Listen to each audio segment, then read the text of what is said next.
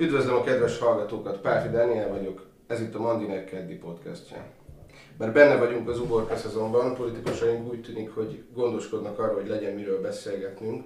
DK és a Momentum között kibontakozó látszat vagy valódi konfliktus úgy tűnik, hogy éppen csitulni látszik.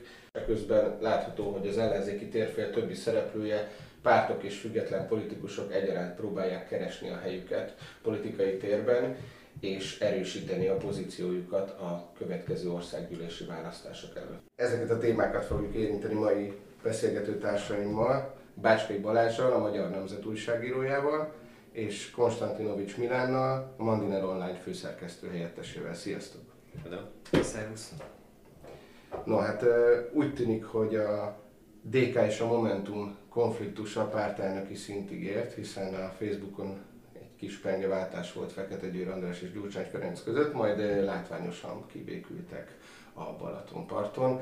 Mit gondoltok, miről szól ez a konfliktus? Ez egy valódi ö, ellentét a két párt között, vagy pedig csak egy médiahack, egy, egy önmagukat, önmaguk megmutatását célzó történet? Hogy látjátok ezt? Balázs? Átadhatom a kezdeményezés lehetőséget? Persze. Oké, okay, akkor, akkor köszönöm, akkor elkezdem. Üdvözlöm a kedves hallgatókat. Amit felvetettél, ez a DK és Momentum közti villongás, ez igazából én azt gondolom, hogy egy felnagyított és kicsikét mesterséges konfliktus.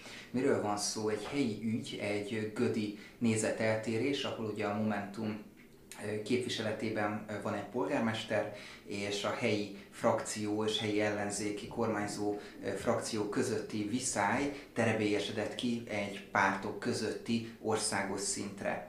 Valójában egyébként én azt gondolom, hogy az a levélváltás, meg az a kis pengeváltás, amely Gyurcsány és Fekete Győr András között zajlott, sokkal inkább az imázsépítésről, az erődemonstrációról, a mieink képviseletéről szólt, semmint egy valós konfliktusról. Ezt jelzi az is, hogy viszonylag gyorsan sikerült ezt megoldaniuk a személyes találkozón, és ott ugye Gyurcsány Ferenc is garanciákat adott arra vonatkozóan, hogy rendezni fogják ezt a gödi helyzetet, és Fekete Győr András is úgy nyilatkozott, hogy akkor ez most a megoldás útján elindult. Tehát én azt gondolom, hogy egyrészt ez egy üzenet volt a saját tábor irányába, tehát az, hogy Fekete Győr András is, illetve Gyurcsány Ferenc is felkarolta ezt a konfliktust, kiállt vele a nyilvánosság elé, ez egy identitás erősítő történet volt a saját szavazóbázis irányába, de egyébként valójában nem érdekük az, hogy egy ilyen helyi ügy kapcsán elmergesedjen a viszony.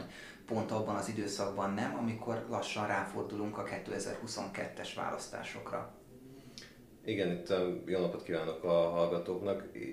Szerintem itt még az is benne van a képben, hogy van egyfajta helyezkedés, hogy ki legyen az ellenzék vezető ereje tulajdonképpen a, a Gyurcsány párt és a Momentum az a, az ellenzéki pártok közül, akiknek van egy, amelyeknek van egy markáns karaktere. A Gyurcsányék üzenete az valahogy úgy fogalmazható meg, hogy Európa, és a Momentum pedig a, a fiatalokat, a fiatalságot uh, igyekszik megszólítani. És uh, itt nem, nem látszik még az, hogy melyikük lehet a domináns az ellenzéki összefogáson belül, és emiatt ez szerintem egy ilyen erőfelmérés is lehetett. A konkrét találkozó az, az szerintem nagyon érdekes volt, ugye a Magyar Hang készített róla egy 8 perces felvételt, itt Gyurcsány Ferenc hát e, nem tudom, erősen bedínyézve érkezett, vagy nem, nem tudom, hogy lehet ezt jól megfogalmazni és akin igazi feszültséget láttam, az Fekete Győr András volt egyébként. Tehát ő volt az, aki nagyon-nagyon figyelt uh, Gyurcsánynak minden egyes szavára, mondatára, de ugyanakkor volt benne önuralom is, tehát nem, nem vágott közben, nem, nem próbált ott a helyszínen vitatkozni, és ugye megállapodtak abba, hogy végül is találkoznak és négy szem között rendezik ezt a konfliktust. Végül is született is egy, egy ilyen rendezési terv. Ennek egyébként az lett az eredménye, hogy a, a gödi DK-sok, akik leginkább szították ott helyben ezt a típusú konfliktust, ők felfüggesztették a, a pártagságukat. Én úgy tudom egyébként, hogy a Magyar Nemzet úgy tudja, hogy ez tulajdonképpen Gyurcsánynak volt egyfajta ilyen utasítása, hogy, hogy ezt a feszültséget ezt valahogy le kell csendesíteni, és a, viszont a helyi képviselők nem akartak konstruktívak lenni ebben, tehát nekik elsősorban a gödiek érdekeit kell nézniük, és úgy gondolták, hogy, hogy tehát ezzel, ez, ennek az üzenete, hogy ez a három képviselő felfüggesztette a pártokságát, az, hogy ők továbbra is bele fognak állni ebbe a konfliktusban. Igen, két aprósága hadd árnyaljam, vagy hadd bővítsem kollégámnak a, az okfejtését. Az egyik az az, hogy nagyon érdekes volt azt is megfigyelni, hogy hogyan jött létre ez a találkozó. Ugye először Gyurcsány Ferenc magához invitálta köcsére Fekete Győr András, tehát ugye ennek is van egy szimbolikája, hogy gyakorlatilag magához rendeli audenciára, úgymond a fiatalabb pártvezető kollégáját, és Fekete Győr András nagyon taktikusan jelölte ki ezt a köztes találkozó pontot, és ugye ennek is az a jelképes üzenete, hogy nem a Momentum megy kihallgatásra, raportra a DK-hoz, hanem megpróbálja egyenlő félként pozícionálni magát a közvélemény szemében. És a másik, amit hozzátennék, ami konkrétan ugye a Gödi ügyre vonatkozik, hogy nem csupán azért szükséges elsimítani ezt az ellentétet, nem csak azért, nem csak azért dolgozik ez a úgymond békevágya két félben, hogy lehessen utána kormányozni Gödön és működhessen ott a helyi önkormányzat, hanem azért is, mert nagyon rossz üzenete van annak, hogyha a választások előtt nem sokkal, vagy hát a félidőben, a ciklus félidejében egy újabb eklatáns példáját láthatja a közvélemény annak, hogy az ellenzéki pártok nem tudnak összefogni, és nem működik ez a kényszer koalíció helyi szinten. Ugye sok helyen megtapasztaltuk, főleg budapesti kerületeknél, hogy a Momentum és a DK, vagy még inkább a Momentum és az MSZP között több helyen is, például Kispesten is, ugye vannak konfliktusok, belvillongások, és egy ilyennek az az üzenete, hogy az ellenzék képtelen lesz mondjuk egy egységben, egységes listában felkészülni a következő választásokra, akár az országos, akár pedig később az önkormányzati választásokra, és, nem, és el akarják kerülni, azt hiszem mindkét pártelnök el akarják kerülni annak a látszatát, hogy nem tudnak mondjuk közösen egy fidesz szembeni egységfrontként fellépni.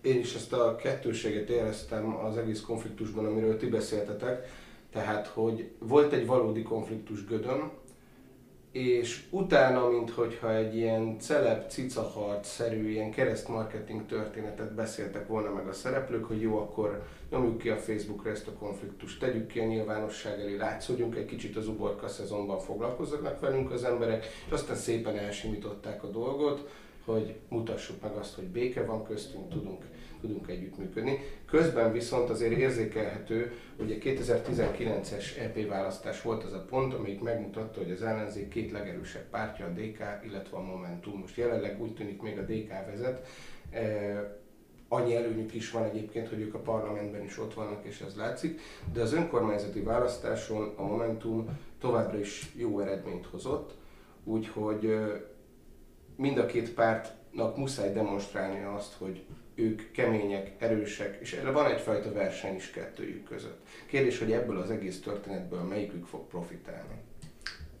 Még annyival kiegészíteném az elmondottakat, hogy szerintem a, a Gödi konfliktus, mint ahogy egyébként a Kispestit is, nem fogják tudni megoldani pártelnöki szinten. Ez szintén egy ilyen friss értesülésem, hogy a, a mai, tehát a keddi napon újra szavazni fog a képviselőtestület arról, hogy ugye felfüggesztik-e a polgármestert, és mivel van, tehát megvan hozzá a többségük, ezért véletlenül ez meg is fog történni. Tehát, hogy végül is én azt, így a háttérből azt hallom vissza, hogy ott abszolút megvalósult az, ami amúgy országos szinten teljesen elképzelhetetlen, és nem is érdekük a pártoknak, hogy van egy, van egy összefogás tulajdonképpen a, a jobb oldal és a bal oldal pártjai között azért, hogy leváltsák a, a polgármestert.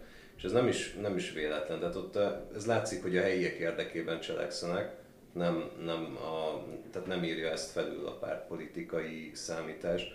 Mondtam, volt például ilyen ügy, hogy a, a polgármester, momentumos polgármester Velsz Tamás egyik korábbi üzletfelét nevezte ki ilyen közbeszerzési tanácsadónak. Tehát olyan, olyan dolgok, ugye Velsz Tamás egy, egy üzletember, aki számos ilyen multigyanús ügybe benne volt az MSZP környéken korábban is, amikor a rendőrség elfogta, akkor öngyilkos is lett, valószínűleg olyan súlyos információkat tudott az MSZP belső működéséről, amik, amik miatt meghozta ezt a, a, a döntést.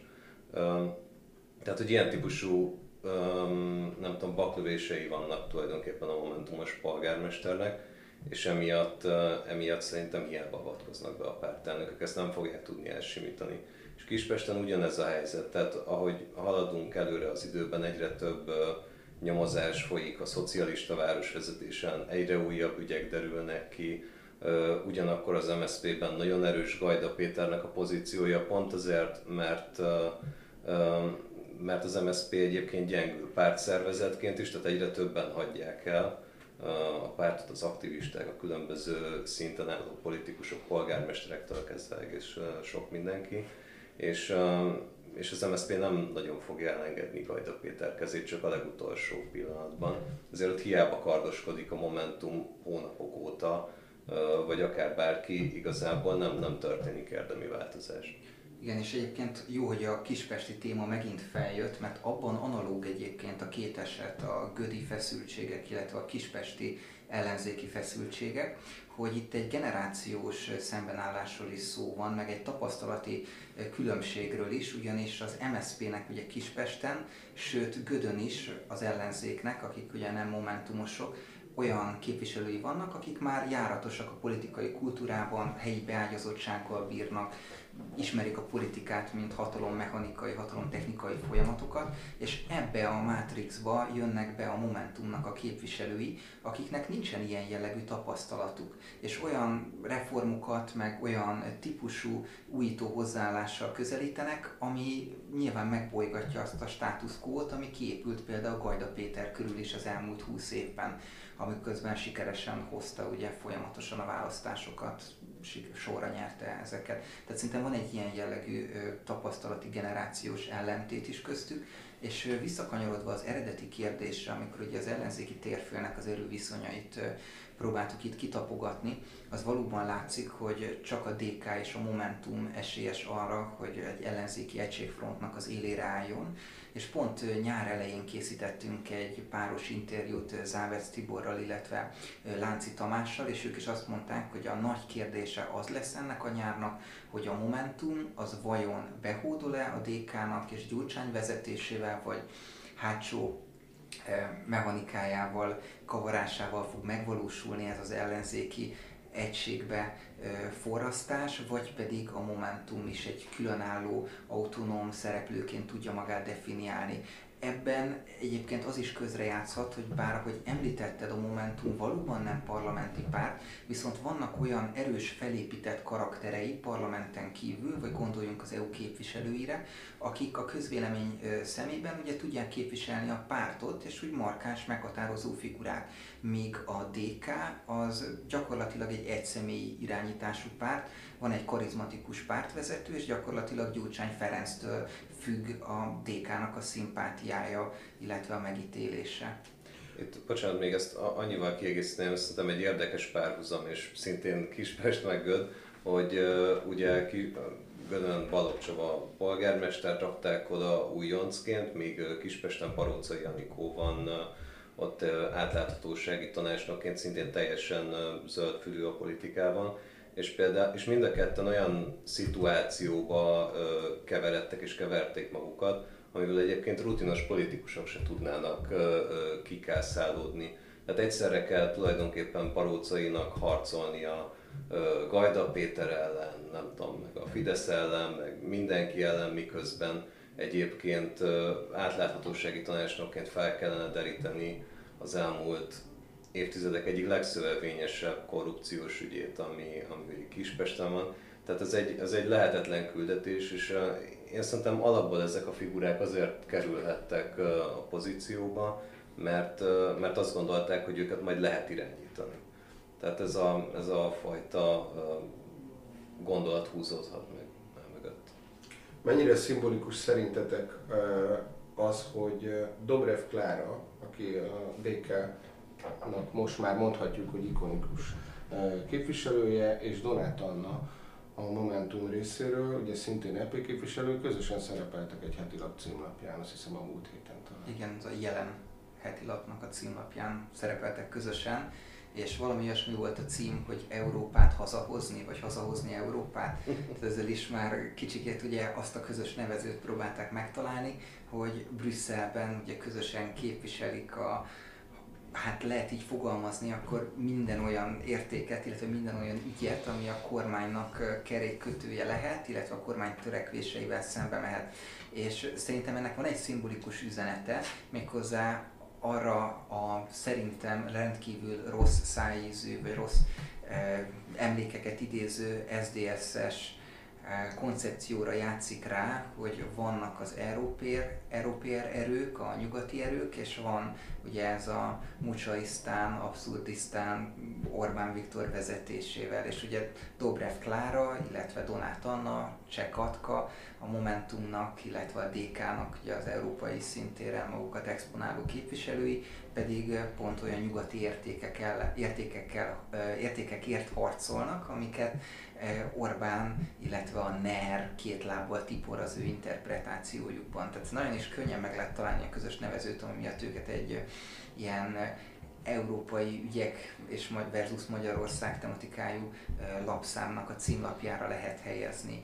Illetve még egy apróság, ami szerintem érdekesebben a címlap történetben, hogy sokszor él az ellenzék azzal az eszközzel, hogy a női kvótát, a női karaktert próbálják erősíteni, illetve ennek a hiányára hívják fel a figyelmet a kormány oldalon.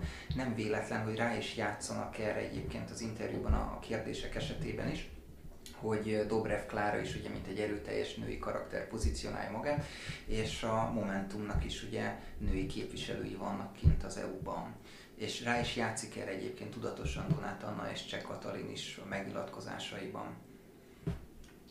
Én nem láttam magát, a, a, se a címlapot, se a cikket nem olvastam, úgyhogy ilyen részletesen biztos nem tudnám kommentálni, de az biztos, hogy, hogy potenciális miniszterelnök jelöltekről van szó mindkettőjük esetében, ugye a baloldali előválasztás során ez majd kiderül, hogy hogy alakul. Erre majd térjünk vissza később, de amint említetted Milán, a két párt között valóban van egy generációs különbség. Ez alapján mármint a szavazótáborokat tekintve is létezik egy generációs különbség. Ez alapján úgy tűnik, hogy mintha nem lennének egymás valódi konkurensei, hiszen az ellenzéki tortából más-más szeretet próbálnak maguknak megszerezni. Bár azért az látszik, hogy a DK részéről van egy törekvés a fiatalok felé, most éppen ezekben a percekben is zajlik Gyurcsány Ferenc nyári szabad egyeteme, de egyébként korábban is láthattuk a Ferry Special Edition pulcsikat, illetve a Facebook chatbotot, jelen vannak az Instagramon, szóval nagyon próbálnak a, a fiatalok felé nyitni. A Momentum részre egy kicsit, mintha ezzel ellentétes lett volna az egyik, már nem emlékszem mi a neve az egyik politikusoknak a megszólalása, ami szerint ne az idősek döntsenek a mi jövőnkről, ezért hát talán nem azt mondta, hogy megvonná a szavazati jogukat, de valami ilyesmire utalt. Úgyhogy nem tudom, hogy mennyire valódi versenytársai egymásnak ők. Biztos, hogy valódi versenytársak, tehát hogy biztos, hogy van egy olyan verseny köztük, aminek el kell dőlnie a legkésőbb a 2022-es kampánynak a kezdetére, és egy picit, picit árnyalnám azt, amit mondasz, hogy itt azért teljes mértékben generációs kötődésű pártokról lenne szó. Egyrészt azért, mert ugye Gyurcsány Ferencék nagy erőket mozgatnak meg azért, hogy a fiatalokat, vagy legalábbis ebből a fiatal szavazóbázisból lecsipegessenek. Nyilván itt Gyurcsánynak a trendivé maszkírozása, a chatbotos kezdeményezés, a különböző olyan platformok megmozgatása, ahol el lehet érni a fiatalokat, ez jelen van, de egyébként, ha így kicsit belülről is látjuk a, mondjuk a, a DK-nak a sajtóosztályát, ott is több fiatalt is leigazoltak, tehát próbálnak nyitni egyébként hangvételükben, tónusukban a sztereotíp nyugdíjas szavazó bázistól, tehát mint sztereotípan a DK-hoz kötünk, a fiatalabb generációk felé, és a Momentum is kezdi átlépni ennek a generációs pártnak a fogalmát, hiszen több olyan képviselőjük van, akik egyáltalán nem a fiatal korosztályból kerülnek ki. Tehát ugye Kerpel Fróniusra is lehet gondolni, aki azért egyébként egy rutinos szereplő a közéletben, és őt húzták elő például Budapesten alpolgármesteri pozícióba. Tehát gyakorlatilag azért történik itt egyfajta nyitás, és ezáltal egymásnak valós riválisaivá, konkurenseivé válnak ezek a pártok. Talán még azzal egészítenénk, hogyha mondjuk egy politikai stratéga lennék, és felmerülne az a kérdés, hogy én most akkor csak az időseket, vagy csak a fiatalokat akarom megszólítani, akkor biztos, hogy csak, a, csak az időseket szólítanám meg, mert ők könnyebben mobilizálhatóak egyébként. Tehát ők azok a szavazók, akik sokkal nagyobb valószínűséggel ott lesznek vasárnap az urnáknál, míg a fiataloknál mondjuk, hogyha jó idő van, akkor elmennek piknikezni, meg különböző programokat csinálnak, és már el is szaladt a nap. Sajnos urnazárás van, és nem, nem sikerült odaérni. Nyilván ez a kérdés az ilyen formában nem, nem merülhet fel, de, de tehát tényleg időről időre előjön az egyébként rendszeresen a közbeszédben, hogy mennyire fontos a fiatalok bevonása a politikában, meg az ő véleményüknek a becsatornázása, de hogyha tisztán politikai szempontok szerint nézzük, akkor az idősebb szavazók értékesebbek, hiszen könnyebb, könnyebb őket elvinni az urnákhoz. Mit gondoltok arról, hogy többi ellenzéki párt részéről is elkezdték kommentálni ezt a DK Momentum konfliktust, konkrétan Jakab Péter éppen ma tett közé egy bejegyzést, amelyben azt sürgette, hogy egy közös miniszterelnök jelölt, mondjuk a listák tekintetében nem még nem biztosat, de hogy mindenhol egy közös jelölt álljon szemben a kormánypártok jelöltjeivel. Magyarul, mintha azt akarta volna ezzel mondani, hogy fiúk fejezzétek már be a veszekedést, és csináljuk együtt tovább. Jakab Péter szerintem előre menekült. Tehát jelen helyzetben azt lehet látni, hogy a Jobbiknak a szervezete folyamatosan erodálódik. Ugye ennek talán a leglátványosabb példája, amikor a Jobbikhoz alkalomattán egy-egy új csatlakozót micsoda média felhang kíséretében kommentálnak, meg vezetnek be, és eközben pedig rengeteg hír jön arról, hogy alapszervezetek szűnnek meg, meghatározó szereplői távoztak a pártnak, a frakció erodálódott ugye két év alatt. De gyakorlatilag én azt látom, hogy a Jobbik az előre menekül, és próbálja magát minél kedvezőbb helyzetbe hozni ebben az esetleges ellenzéki együttműködésben. Jakab mai bejegyzése szerintem az önfeladásnak egy ilyen jellegzetes, tudom, megnyilvánulása, hiszen itt arról van szó, hogy, hogy a Jobbik még nem is magát pozícionálja egyelőre ebben, hanem egy megegyezés sürget, és nyilván majd háttéralkuk, meg megbeszélések tárgya lesz az, hogy milyen helyet kaphatnak, vagy milyen helyeket kaphatnak egy közös listán, hogyha ez létrejön. De itt már régen nem arról van szó, hogy a Jobbik önálló politikai karakterrel rendelkező pártként definiálná magát, vagy egyáltalán erre kísérletet tenne, és feltehetően már annak a lehetősége is messze szaladt, hogy a Jobbik beleszóljon mondjuk az ellenzéki jelöltnek a megválasztásába. Igen, hát ez a poszt az úgy néz ki, mintha Jakab Péternek osztottak volna lapot, de hogy ebbe a játszmában neki nem osztottak lapot egyáltalán. Hát ebbe, ebbe semmilyen beleszólása nincsen, neki körülbelül az lesz a szerepe, hogy neki magának és még négy emberének körülbelül adnak egy olyan listás helyet, ami körülbelül nagyjából befutó lehet. Nemrég látott napvilágot az IDEA intézetnek az a kutatással, egy ilyen 2000 fős mintán vizsgálták, hogy melyik az a szó, ami először eszébe jut a, a választóknak a, a jobbikról. Ez egy ilyen reprezentatív kutatás volt, és körülbelül olyan szavak voltak benne, hogy semmi, köpenyekforgató, árulók, meg ilyen, ilyen hasonló típusú szavak, tehát pozitív, egy ilyen szófelhőben ábrázolták ezt az egészet, és minél nagyobb volt az adott szó, annál gyakoribb, annál gyakrabban hangzott el. És tulajdonképpen pozitív jelző a leggyakrabban előforduló szavak között nem is, nem is volt. Egyébként az LNP vezetője Kenderlei János, aki talán még Jakab Péternél is rosszabb pozícióban van, szintén rendszeresen kommentálja az ellenzéki pártok közötti viszonyt, és most ugye a DK Momentum viszonyát is. Nem tudom, az LMP-nek mit gondoltok, lesz-e még esélye egyáltalán beleszólni itt bármiben? Talán azt vitatnám, hogy rossz pozícióban van annyiból, hogy ugye a legrosszabb pozícióban akkor volt, amikor a, az etikai bizottság a 2018-as választások után gyakorlatilag lefejezte a pártot, tehát harmad vonal, harmad-negyed vonalbeli politikusok alkották akkor ezt a bizottságot, akik élet és halál urai voltak. Nem tudom, Ungár Pétert egy évre eltiltották a, a politizálástól, meg, meg elképzelhetetlen dolgok történtek, és uh, amióta Kendernai lett a pártelnöke, úgy legalább ilyen hírek nincsenek. Tehát, hogy nincs, nem jön semmi a párt felől, semmi jelentős hír, de, de, de legalább nincs uh, ilyen, ilyen típusú konfliktus. Érdemi növekedési potenciál nincs, a, nincs az LMP-ben, de mivel valószínűleg tudják hozni azt a 2, 4, 2 és 4-5 százalék közötti szavazót, akik, akiket tudnak hozni, emiatt szükség van rájuk is. Tehát, hogy valamilyen, valamilyen formában ők biztos, hogy részei lesznek az ellenzéki összefogásnak.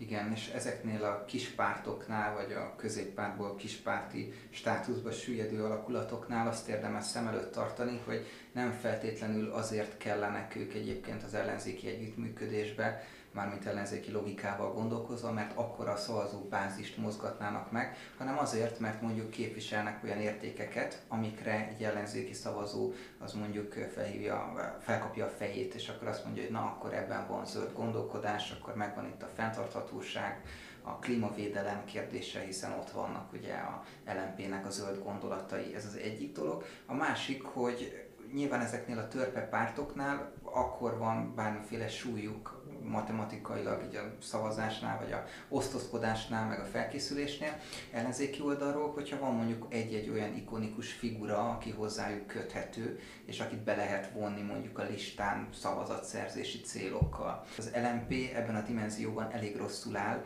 ugyanis az ikonikus figurák sorra hagyták el a pártot, hogyha az LMP-nek a történetét nézzük, akkor egy erős és tényleg markás személyiségekkel teli ilyen 2009-2010-es állapottól kezdve most erodálódtak egy ilyen 2-3 százalékos törpepártá, akiknél már nem is tudunk megnevezni olyan karaktereket, akik tematizálhatná a közéletet.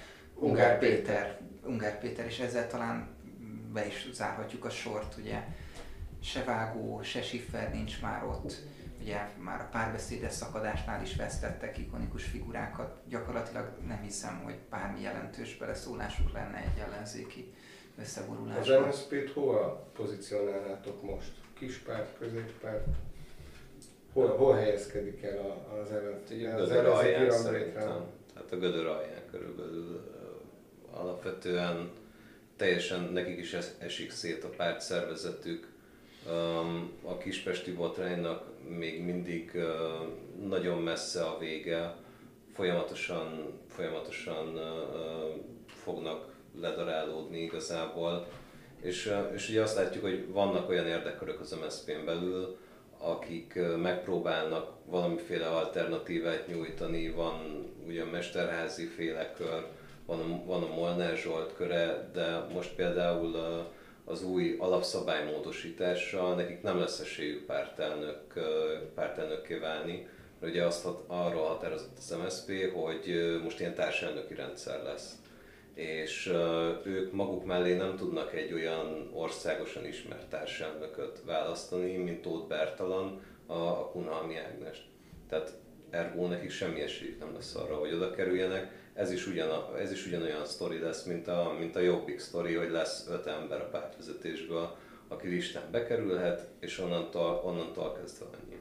Ha csak nem olvadnak be a DK-ba, amint azt régóta rebesgetik, mert azért a, a demokratikus koalíciónak eddig is volt egyfajta szívó hatása, az MSZP-ből sokan kerültek már sőt, hát ugye az egész párt az MSZP-ből, mint anyapártból szakadt ki, vagy, vagy született meglátjuk, mi gondoltok, lesz, lesz ilyen történet, vagy, vagy pedig külön utakat jár majd az MSZP?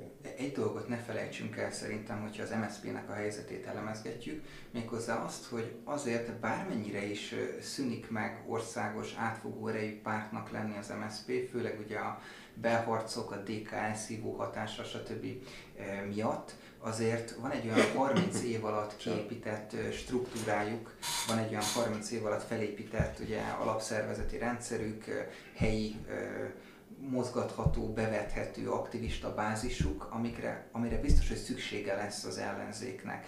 És lehet, hogy csak szigetszerűen visszaszorul ugye az MSZP és bizonyos helyeken tud még erőt felmutatni, Budapest bizonyos kerületeiben, ugye Angyalföldön, Tóth József, Kispesten vannak most, Borsodban vannak még végvárak erős MSZP-s beágyazottsággal, viszont a Momentum még például nem végezte el ezt a alapszervezet építő vidéki kisvárosokban is jelen vagyunk, és ott is erős szervezetet hozunk létre típusú pártépítő munkát, amire az MSZP-nek volt ugye 30 éve és ezért egészen bizonyos, hogy számolni kell, főleg ezeken a kis és középtelepüléseken, ugye az MSZP-nek a mozgósító erejével és a helyi beágyazottságával. A DK egyébként nagyon ö, jól csinálja azt, hogy ilyen polipszerűen rátapad az MSZP-nek a különböző alapszervezetére, szívják el az embereket, és gyakorlatilag ráépülnek az MSZP-nek az országos struktúrájára, viszont a Momentumnál nem lehet még látni ezt a típusú hálózatépítést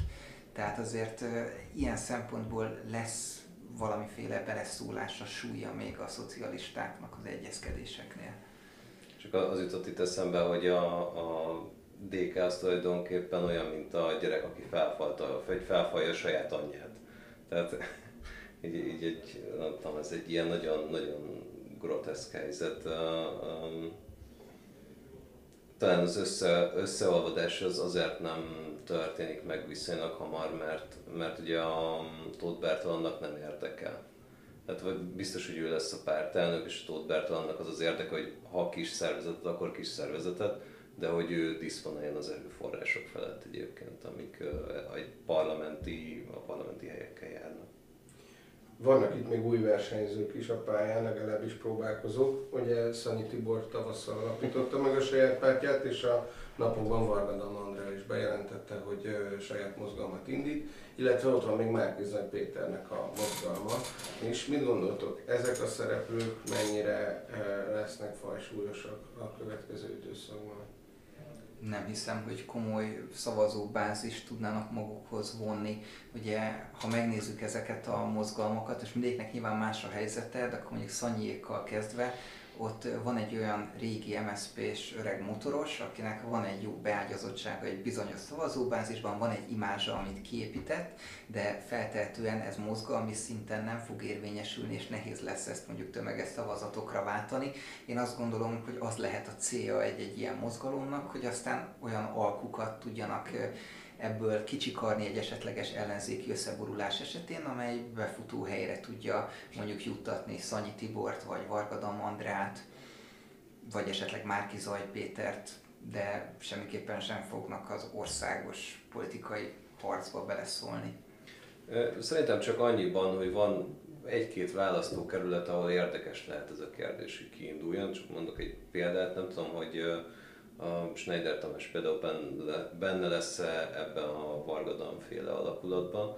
De az biztos, hogy az egész ellenzéki oldalról, ha van valakinek esélye megnyerni azt a Heves megyei körzetet, ahol ő szokott indulni, akkor ő az. Most ezzel vannak problémák, mert például Jakab Péter ugye kijelentette azt, hogy a, a kilépő jobbikosokkal, vagy a kiátkozottakkal semmi, semmiféle egyesség nincsen, mint mondtam, Jakabnak nem osztottak lapot ebben a kérdésben, tehát ő szerintem akár a feje felett is meg fogják azt csinálni, hogyha Schneider Tamás lesz a legesélyesebb jelölt abban a körzetben, mert pedig ez valószínűleg így van, mert egyszerűen annyira régóta ott van, olyan ö, személyi állománya van, annyi aktivistája van, annyi embere van, akik rendkívül jó helyismerettel rendelkeznek, hogy egész egyszerűen óriási hiba lenne, hogyha szerintem, hogyha nem őt indítanak.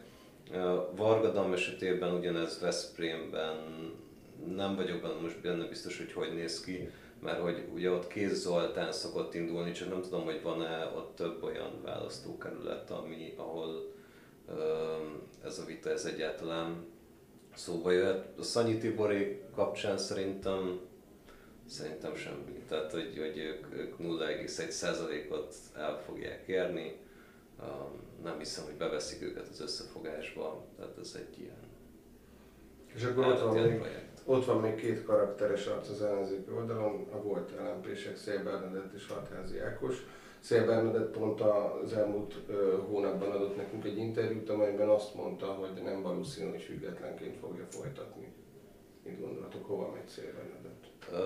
Volt még korábban egy tüntetés a Kossuth téren, mert nem emlékszem pontosan, hogy melyik volt az, és, és akkor ott volt Szél egy ilyen lila esőkabátban, és akkor oda léptem hozzá, és megkérdeztem, hogy ott kívánok Bácskó Balázsik a Magyar Nemzette, hogy be fog lépni a Momentumba, azért van ön ilyen lila esőkabát. És akkor nézett rám mérgesen, majd elkezdett nagyon a telefonjába matatni, és nem tudtam, hogy mi fog következni.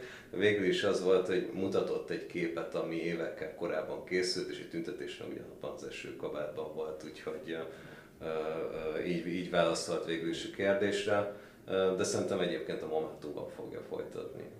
Igen, most nyilván a Momentum fejével gondolkodva azért ez egy kétélű kard, két ilyen karaktert, két ilyen individuális szereplőt ugye integrálni, mert azért az LMP-n belül is jöttek, vagy LMP-ből is jöttek olyan hírek, még ugye a kampányt követően, hogy Szél Bernadett önállósította magát, egy ilyen önálló szereplőként lépett fel, nem sokat egyeztetett, abszolút a saját arculatára, meg a saját elképzelései alapján formálta a kampányt, és nem biztos, hogy a Momentum az felkészült arra, hogy mondjuk hatházit, meg ugye szélt, akiknek megvan a saját brandjük, meg azért a saját mozgásterük képes legyen integrálni a saját hálózatába. Persze bármi előfordulhat, hiszen azért láttuk azt, hogy nagyon sok demonstráción közösen lépnek fel, közösen standoltak is, tehát igazából nem elképzelhetetlen ez a történet, csak van benne ez a kockázat, hogy két nagyon erős, nagyon integráns figuráról van szó.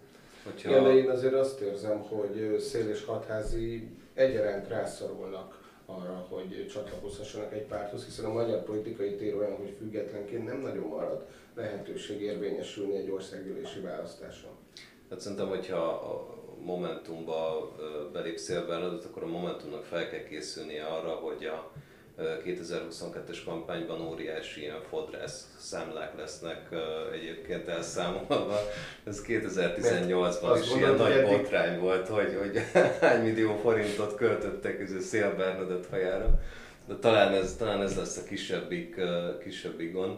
Nem tudom, hogy mennyire, tehát most ugye azt látjuk, hogy nagyon együtt mozog ez a két karakter. Én inkább, inkább hatházival kapcsolatban hallottam olyanokat, hogy ő hajlamos arra, hogy nem tudom, hátba szúrja a politikai vetétársakat, akár még a párton belülieket is. Ugye ő volt az, akit orba vágott az lmp képviselő, nem emlékszem már sajnos a, a nevére. A, a Salai, Benedek, Salai Robert Benedek? Salai Robert Benedek, igen. Igen, igen, igen. igen.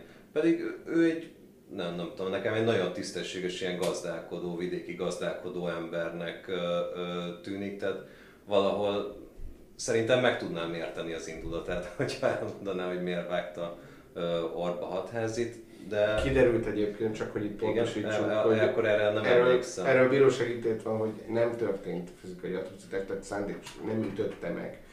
Felborította. Valahogy felborította. Elsodorta. Azért volt ott valami De hát az LNP az átláthatóság egyében annyira azért nem, akarsz, nem akarta megosztani azt a hangfelvételt, illetve a videófelvételt a világgal, ami erről a, az ülésről készült.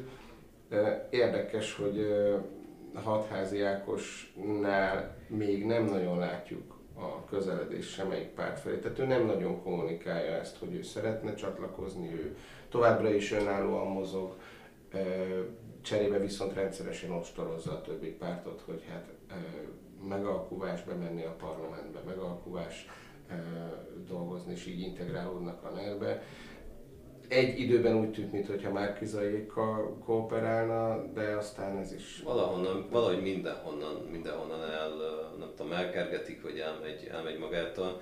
Igazából nem, nem egy olyan típusú személyiség, akit integrálni tudsz egy hierarchikus szervezetben tehát nehezen tudnám elképzelni, hogy nem tudom, Fekete Győr azt mondja, hogy figyelj ki, csinál már meg ezt, meg azt, és akkor azt mondja, hogy persze, persze, aztán nem csinálja. Tehát azt, azt fogja csinálni, amit ő, ő jónak gondol.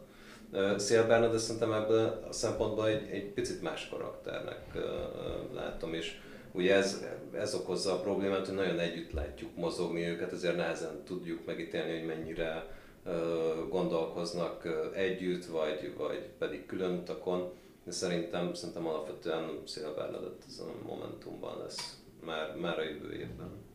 Érdekes lesz az előttünk álló két év, minden esetre azért úgy látom mind a ketten úgy gondoljátok, hogy itt a DK és a Momentum lesz a meghatározó a tekintetben, hogy hogy alakul majd az ellenzéki térfél és az ellenzéki összefogás a választásokon. Egy-egy tippet szeretnék kérni mindkettőtöktől. Mit gondoltok, ki fogja megnyerni a versenyt az ellenzék legerősebb pártjának pozíciójáért 2022-ig, és e, szeretnék kérni egy tippet a miniszterelnök jelölt, az ellenzéki közös miniszterelnök jelölt személyére is. Húha, nehéz ebben a politikai lottóban szerintem úgy biztosra menni. Én azt látom a jelenlegi mozgások alapján, hogy a, a rutin, a politikai karakter, a, egyáltalán a tapasztalat és az a tendencia, ami most így a szavazó réteg szélesítését célozza, a DK-t fogja szerintem erősebb helyzetbe hozni, tehát valószínűleg ők maguknak vindikálhatják az egységes ellenzéki erőminiszterelnök jelölti, jelölti pozíciójának a kijelölését, és azt nem gondolnám, hogy ez Gyurcsány Ferenc lenne, pont a személynek megosztottsága, vagy megosztó ereje miatt, de az gyakorlatilag egy kerekítési hiba, hogy most Gyurcsány Ferenc vagy Dobrev Klára kerül oda, vagy esetleg előrángatnak a kalapból egy olyan jelöltet, akit még nem tudunk, nem ismerünk, és konszenzuális, és fel lehet építeni, de az biztos, hogy az én tippem szerint a DK lesz ebben a domináns. És akkor Dobrev, Dobrev Klárára tippelsz, ha jól értem. Hát őt látom olyannak, aki felépíthető erre, és egészen biztos, hogy a lista előkelő helyein, alelnöki pozíciókban és egyéb eh, tisztes eh, rangokban ott lesznek a Momentumnak a képviselői, és aztán lehet, hogy a féle mazsolatként a politikai ellenzéki kuglókban majd megjelennek a Jakab Péter, LMP és egyéb szatellitpártoknak a képviselői. Balázs? Én egy ilyen kompromisszumosabb megoldást gondolnék, mondjuk a DK lesz a legerősebb párt, viszont a Momentum adhat majd miniszterelnök jelöltet. Ez úgy fog kinézni, ha egy közös lista lesz, mert ha kettő, akkor bonyolódik ugye a képlet. Ha egy közös lista lesz, akkor a, a legtöbb listás hely az a DK-nak fog jutni, viszont egy, egy momentumos, a Momentum jelöltje nem feltétlenül mostani politikusa lehet a miniszterelnök jelölt. Ez volt a Mandiner keddi podcastja. Köszönöm szépen beszélgető társaimnak, Báskei Balázsnak, a Magyar Nemzet újságírójának és Konstantinovics Milán kollégámnak a részvételt. Pénteken Maráci Tamás kollégám fogja majd várni önöket. Viszont hallásra. Köszönöm a meghívást. Köszönöm én is.